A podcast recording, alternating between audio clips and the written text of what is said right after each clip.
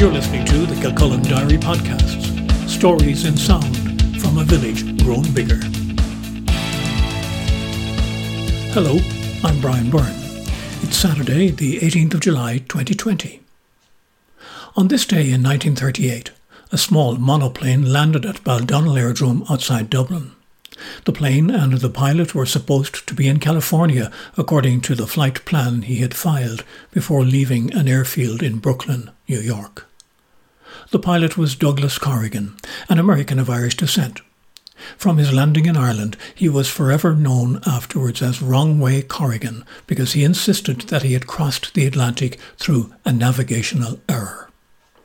Nobody believed him. He had previously sought permission to fly non-stop from New York to Ireland and had been denied. His aircraft was a much modified second-hand Curtiss Robin. It was deemed not suitable for the journey, although it was certified for overland long flights. Corrigan was a highly skilled aircraft mechanic who had helped to build Charles Lindbergh's Spirit of St. Louis, which had made the historic first non-stop flight from New York to Paris 11 years earlier in 1927. Corrigan was constantly tinkering with his own aircraft, and from time to time it was decertified for flying by the US authorities as unstable. As a young man in Los Angeles, Corrigan had paid for his first short flight in a Jenny biplane near his home. Six months later, he had completed enough lessons and flight time and got his flying license. For a number of years, he alternated between flying at barnstorming display events, operating a small town air passenger service on the east coast of America, and working as an aircraft mechanic. That last brought him back to his home in California, where he bought his Curtiss Robin. The mid 1930s was a period of much increasing regulation for aircraft and flying, and he spent time and money making modifications to try and get full certification for his cross Atlantic flight. It was always denied. But in early July 1938, he was given an experimental license and permission to fly from California to New York. His scheduled return was 17th of July.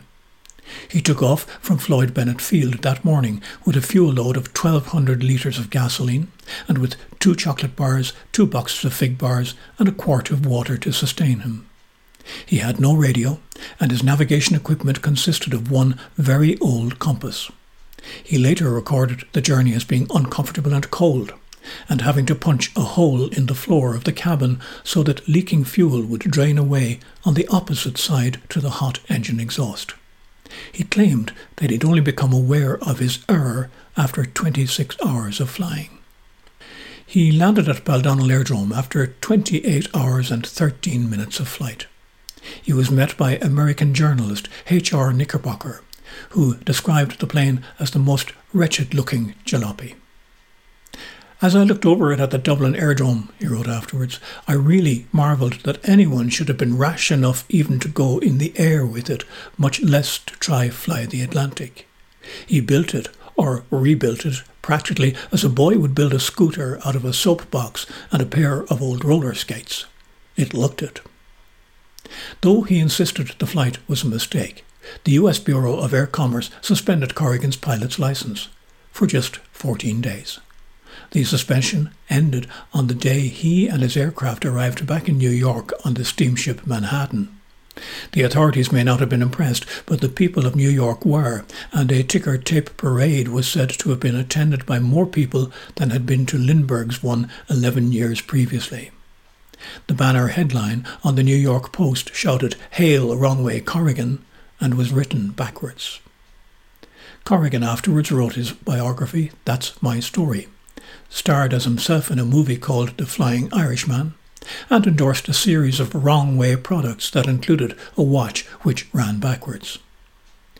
During World War II, he tested bombers and flew as a ferry pilot in the Air Transport Command. He retired in 1950 and grew oranges in Santa Ana, California, with his family until his wife died in 1966. He became a recluse after one of his sons died in a flying accident in 1972 but he did take part in a golden anniversary celebration of his wrong way flight in 1988. For this, his Robin aircraft was reassembled and its engine run, but the organisers are said to have kept security guards at the wings in case the aviator tried to fly it. Douglas Corrigan died in 1995. Throughout his life, he insisted that his landing at Baldonnel on this day 82 years ago was a navigational error. Nobody ever did believe him. I'm Brian Byrne. Thanks for listening.